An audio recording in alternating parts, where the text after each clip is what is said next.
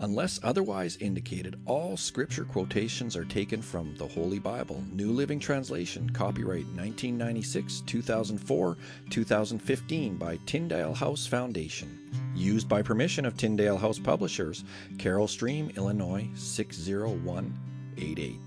All rights reserved.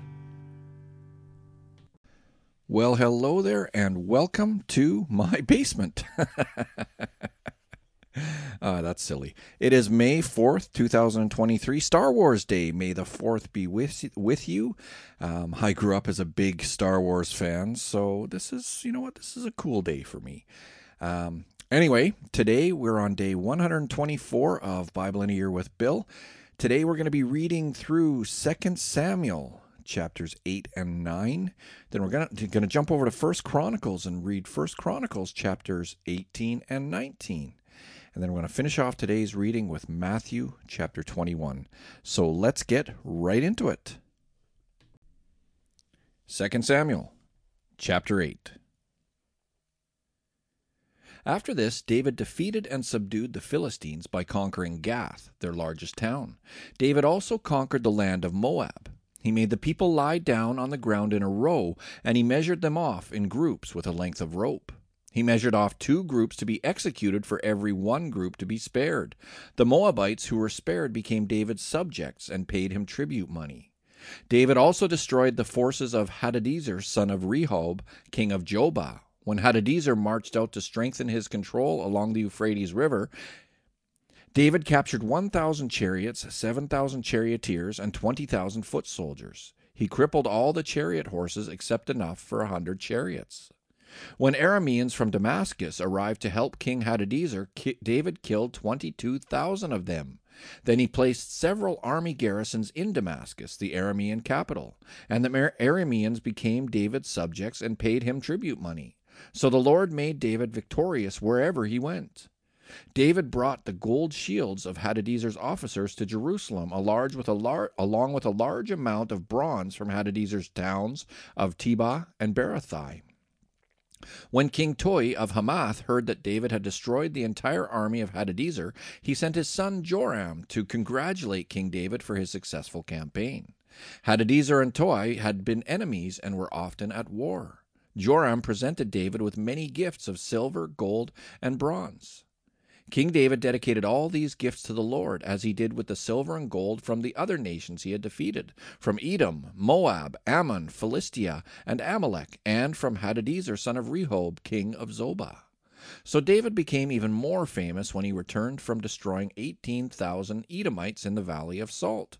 He placed army garrisons throughout Edom, and all the Edomites became David's subjects. In fact, the Lord made David victorious wherever he went. So David reigned over all Israel and did what was just and right for all his people.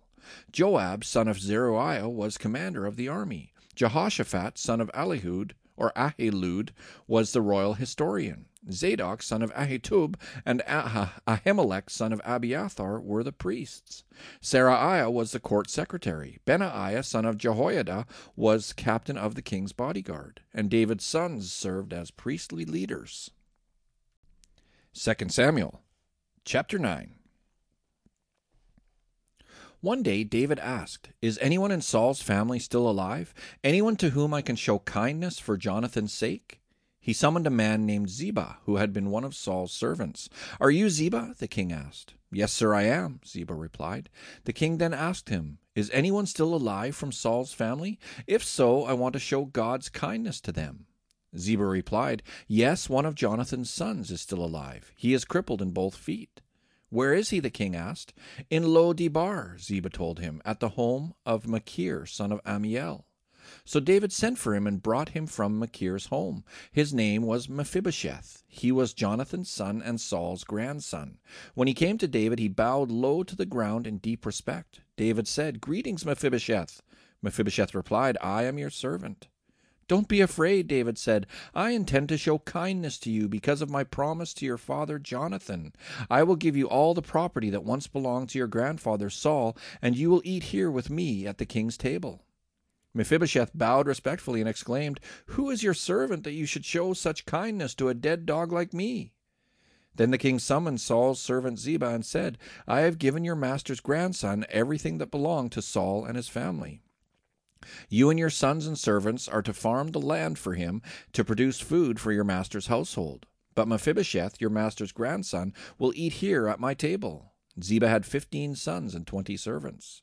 Ziba replied, Yes, my lord the king, I am your servant, and I will do all that you have commanded. And from that time on, Mephibosheth ate regularly at David's table, like one of the king's own sons. Mephibosheth had a young son named Micah.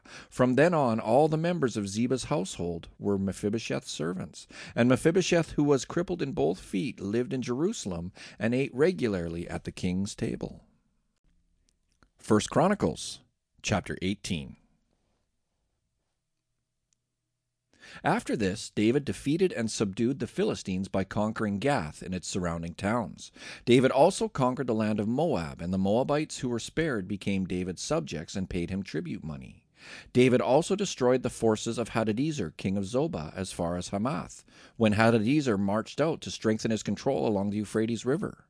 David captured 1,000 chariots, 7,000 charioteers, and 20,000 foot soldiers. He crippled all the chariot horses except enough for 100 chariots. When Arameans from Damascus arrived to help King Hadadezer, David killed 22,000 of them. Then he placed several army garrisons in Damascus, the Aramean capital, and the Arameans became David's subjects and paid him tribute money. So the Lord made David victorious wherever he went. David brought the gold shields of Hadadezer's officers to Jerusalem, along with a large amount of bronze from Hadadezer's towns of Tebah and Cun. Later, Solomon melted the bronze and molded it into the great bronze basin called the sea, the pillars, and the various bronze articles used at the temple. When King Toi of Hamath heard that David had destroyed the entire, entire army of King Hadadezer of Zobah, he sent his son Joram to congratulate King David for his successful campaign. Hadadezer and Toi had been enemies and were often at war. Joram presented David with many gifts of gold, silver, and bronze. King David dedicated all these gifts to the Lord, along with the silver and gold he had taken from the other nations, from Edom, Moab, Ammon, Philistia, and Amalek. Abishai, son of Zeruiah, destroyed 18,000 Edomites in the Valley of Salt. He placed army garrisons in Edom, and all the Edomites became David's subjects. In fact, the Lord made David victorious wherever he went. So David reigned over all Israel and did what was just and right for all his people. Joab, son of Zeruiah, was commander of the army. Jehoshaphat, son of Ahilud, was the royal historian. Zadok, son of Ahitub, and Ahimelech, son of Abiathar, were the priests. Seraiah was the court secretary. Benaiah, son of Jehoiada, was captain of the king's bodyguard, and David's sons served as the king's chief assistants. First Chronicles chapter 19. Some time after this, King Nahash of the Ammonites died, and his son Hanun became king. David said, I'm going to show loyalty to Hanun because his father Nahash was always loyal to me. So David sent messengers to express sympathy to Hanun about his father's death. But when ambassadors arrived in the land of Ammon, the Ammonite commanders said to Hanun, Do you really think these men are coming here to honor your father? No, David has sent them to spy out the land so they can come in and conquer it. So Hanun seized David's ambassadors and shaved them, cut off their robes at the buttocks, and sent them back to David in shame. When David heard what had happened to the men, he sent messengers to tell them, Stay at Jericho until your beards grow out, and then come back. For they felt deep shame because of their appearance. When the people of Ammon realized how seriously they had angered David, Hanun and the Ammonites sent 75,000 pounds of silver to hire chariots and charioteers from Aram Naharaim, Aram Maacah, and Zobah. They also hired 32,000 chariots and secured the support of the king of Maacah and his army. These forces camped at Medeba, where they were joined by the Ammonite troops that Hanun had recruited from his own towns. When David heard about this, he sent Joab and all his warriors to fight them. The Ammonite troops came out and drew up their battle lines in the entrance of the city, while the other kings positioned themselves to fight in the open fields. When Joab saw that he would have to fight on both the front and the rear, he chose some of Israel's elite troops and placed them under his personal command to fight the Arameans in the fields. He left the rest of the army under the command of his brother Abishai, who was to attack the Ammonites. If the Arameans are too strong for me, then come over and help me, Joab told his brother. And if the Ammonites are too strong for you, I will help you. Be courageous. Let us fight bravely for our people and the cities of our God. May the Lord's will be done. When Joab and his troops attacked, the Arameans began to run away. And when the Ammonites saw the Arameans running, they also ran from Abishai and retreated into the city. Then Joab returned to Jerusalem. The Arameans now realized that they were no match for Israel, so they sent messengers and summoned additional Aramean troops from the other side of the Euphrates River. These troops were under the command of Shobach, the commander of Hadadezer's forces. When David heard what was happening, he mobilized all Israel, crossed the Jordan River, and positioned his troops in battle formation. Then David engaged the Arameans in battle, and they fought against him. But again the Arameans fled from the Israelites. This time David's forces killed 7,000 charioteers and 40,000 foot soldiers, including Shobach, the commander of their army. When Hadadezer's allies saw that they had been defeated by Israel, they surrendered to David and became his subjects. After that, the Arameans were no longer willing to help the Ammonites. Matthew chapter 21 As soon as Jesus and his disciples approached Jerusalem, they came to the town of Bethphage on the Mount of Olives. Jesus sent two of them on ahead. Go into the village over there, he said. As soon as you enter it, you will see a donkey tied there, with its colt beside it. Untie them and bring them to me. If anyone asks what you are doing, just say, The Lord needs them, and he will immediately let you take them. This took place to fulfill the prophecy that said, Tell the people of Jerusalem, Look, your king is coming to you. He is humble, riding on a donkey, riding on a donkey's colt. The two disciples did as Jesus commanded. They brought the donkey and the colt to him and threw their garments over the colt, and he sat on it. Most of the crowd spread their garments on the road ahead of him, and others cut branches from the trees and spread them on the road. Jesus was in the center of the procession, and the people all around him were shouting, Praise God for the Son of David! Blessings on the one who comes in the name of the Lord! Praise God in highest heaven! The entire city of Jerusalem was in an uproar as he entered. Who is this? they asked. And the crowds replied, It's Jesus, the prophet from Nazareth in Galilee. Jesus entered the temple and began to drive out all the people buying and selling animals for sacrifice. He knocked over the tables of the money changers and the chairs of those selling doves. He said to them, The scriptures declare my temple will be called a house of prayer, but you have turned it into a den of thieves. The blind and the lame came to him in the temple, and he healed them. The leading priests and the teachers of religious law saw these wonderful miracles and heard even the children in the temple shouting, Praise God for the Son of David. But the leaders were indignant. They asked Jesus, Do you hear what these children are saying? Yes, Jesus replied. Haven't you ever read the Scriptures? For they say, You have taught children and infants to give you praise. Then he returned to Bethany, where he stayed overnight.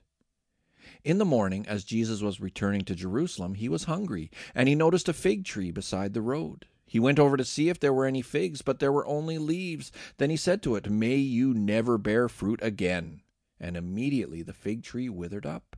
The disciples were amazed when they saw this and asked, How did the fig tree wither so quickly?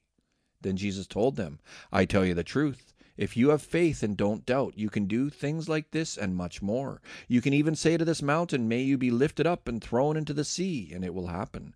You can pray for anything, and if you have faith, you will receive it.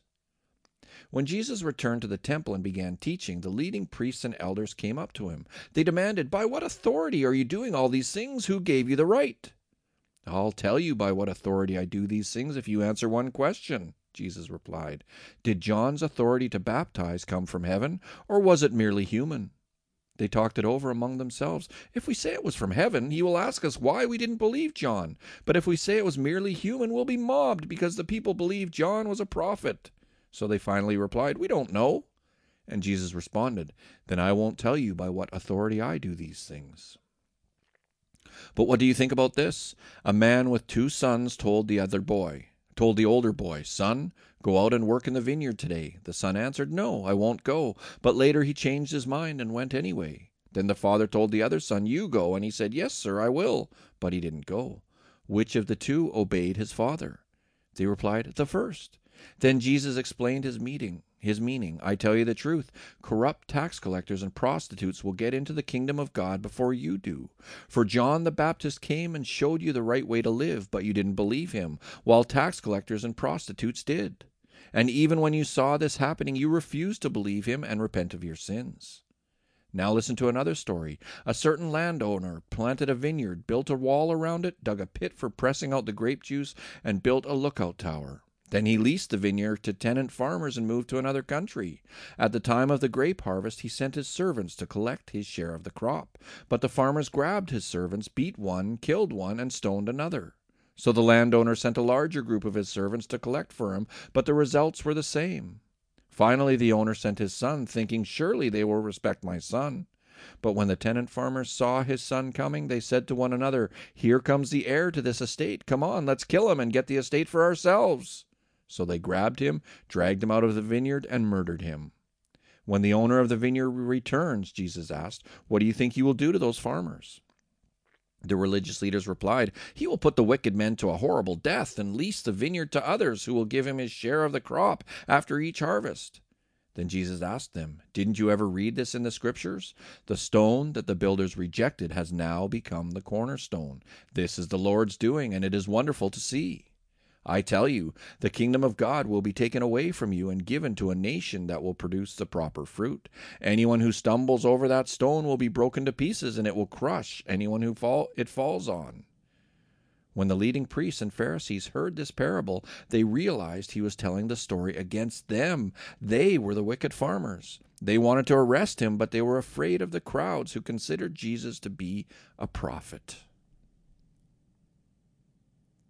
And so, Heavenly Father, I pray that you would bless the reading of your word today. Thank you for your word. And thank you, my friends, for joining me again here today on Bible in a Year with Bill. I hope to see you tomorrow. Take care now.